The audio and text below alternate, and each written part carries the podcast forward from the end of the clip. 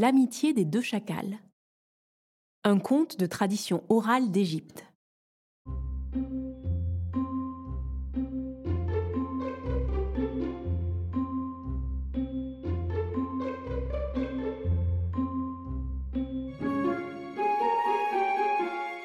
Il y a fort longtemps, vivaient dans l'immensité du désert deux chacals qui s'aimaient d'une amitié sincère, un peu comme s'aiment deux frères.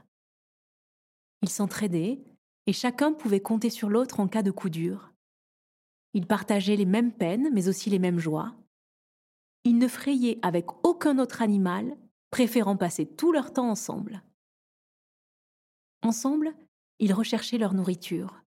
Ensemble, ils buvaient et mangeaient. Ensemble, ils se rafraîchissaient à l'ombre même des rares arbres du désert lorsque le soleil les tourmentait de ses rayons trop ardents. Or, un jour, alors qu'ils étaient à la recherche de nourriture, l'un à côté de l'autre, sur un terrain aride et brûlé de soleil, ils virent surgissant devant eux un lion affamé qui était lui aussi à la recherche d'une proie.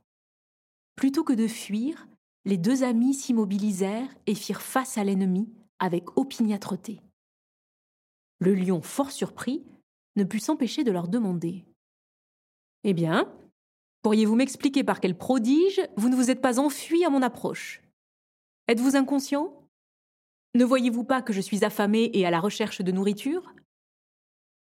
L'un des deux chacals prit la parole et dit Pour sûr, ô Seigneur, nous sommes fort conscients de cet état de fait. Nous avons vu que tu étais en chasse et que tu allais te jeter sur nous et nous dévorer. Nous avons cependant décidé de ne pas fuir. Quoi que nous fassions, aussi vite que nous puissions courir, tu nous rattraperais. Nous avons donc décidé de ne pas fuir. Nous préférons que tu ne sois pas épuisé au moment où tu décideras de nous dévorer. Nous préférons mourir rapidement et non souffrir par une mort lente.